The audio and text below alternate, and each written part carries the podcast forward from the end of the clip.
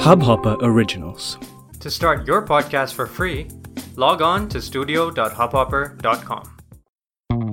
If you haven't immersed yourself in the wonderful taste of Sleepy Owl coffee, you need to log on to www.sleepyowl.co and order yourself the best coffees that's available. You can use a special code called HubHop, which is H U B H O P, and get yourself 20% off on all Sleepy Owl products. इंसान अपने आप को धीरे धीरे खत्म कर रहा है। हर जगह रेप, मार, काट, वगैरह वगैरह चल रहा है। कोई दलाली कर रहा है तो कोई घूसखोरी कर रहा है। और उसको ये सब करने में बहुत मज़ा आता है। लेकिन ये सच नहीं है।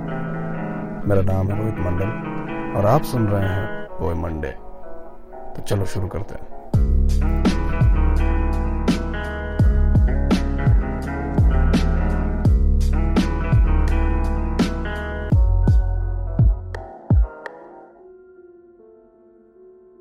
भाई, मामला ये है कि इंसान पैदा होता है ज़िंदगी जीने के लिए। और वो चाहता है कि वो ज़िंदगी बेहतर से बेहतर तरीके से जिए। जिस चक्कर में वो या तो दूसरों की ज़िंदगी छीन लेता है, या तो बर्बाद कर देता है। और ज़िंदगी छीनना तो आज के ज़माने में बहुत आसान है। वैसे किसी की ज़िंदगी छीन लेना, ये इंसानों के हाथ में तो कतई नहीं है। लेकिन इंसान आजकल अपने आप को भगवान से भी ऊपर मानने लगे। वैसे आज का किस्सा भगवान के ऊपर तो नहीं है, पर किसी को मौत के घाट उतार देना क्या इतना आसान हो सकता है? आज के इस एपिसोड से आपको ये तो पता चल ही जाएगा कि दुनिया की सबसे सस्ती चीज़ क्या है। मेरे साथ हैं इस किस्से के कुछ किरदार, जो आपको करीब से बताएँगे कि आखिर हुआ क्या था। तो लगे रहिए, और सुनते रहिए।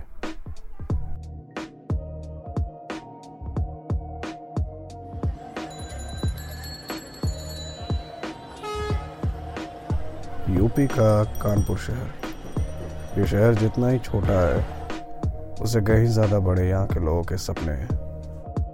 ऐसा ही एक सपना देखा विजय ने। विजय, ये भाई साहब एक्टर बनना चाहते थे। वैसे तो इनके परिवार में तीन सदस्य थे।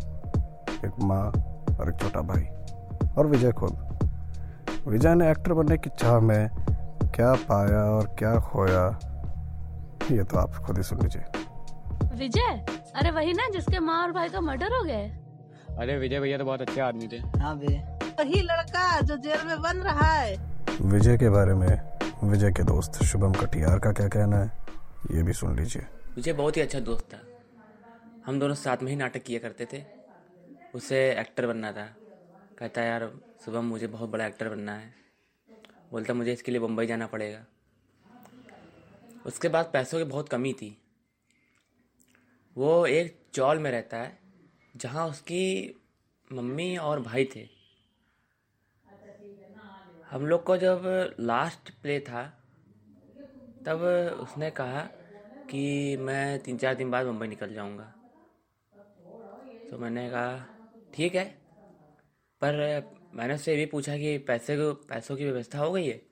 तो उसने मुझसे कहा हाँ यार, सुबह में पैसों की व्यवस्था हो गई उसके बाद हम लोग का जब प्ले स्टार्ट हुआ प्ले ख़त्म होने के बस पंद्रह मिनट बाद ही वो बिना बताए किसी को चला गया। मैंने उसको कॉल भी किया, पर उसने मेरी कॉल ही रिसीव नहीं की। और दो तीन दिन बाद खबर आई कि उनके घर में उनकी माँ और उनके भाई का खून हो गया है। और आसपास के पड़ोस लोगों को जब गंद महसूस हुई कि इस घर से बहुत ही ख़राब गंद आ रही है, बदबू बदबू आ रही है तो उन्होंने पुलिस को कॉल किया। और फिर मैं अपने सभी दोस्तों को लेकर उसके घर पहुँचा। तो मालूम चला कि विजय वहाँ था ही नहीं। उसकी माँ और भाई का किसी ने मर्डर कर दिया है।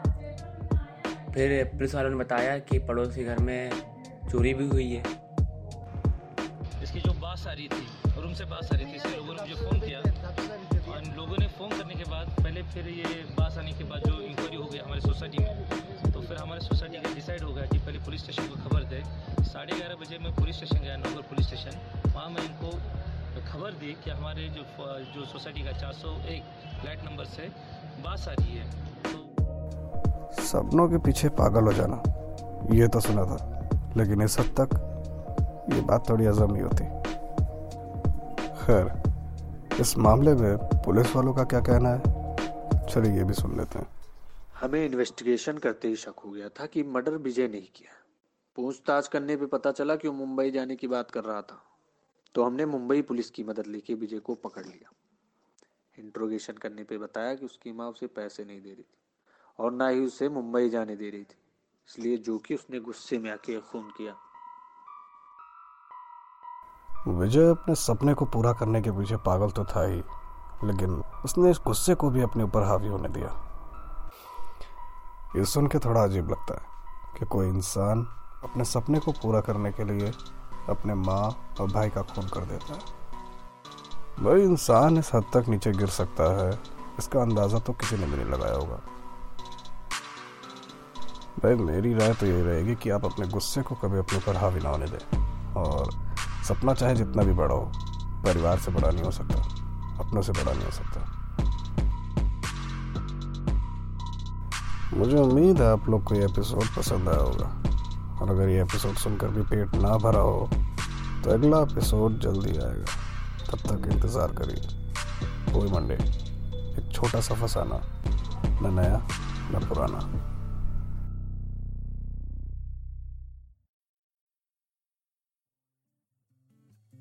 I hope you enjoyed this Hubhopper original podcast. If you want to get started with your own show, please do get in touch. We'd love to have you on board. Send an email to info at hubhopper.com. That's info at hubhopper.com, and we'll get back to you in a flash. We're looking forward to creating some great audio content together.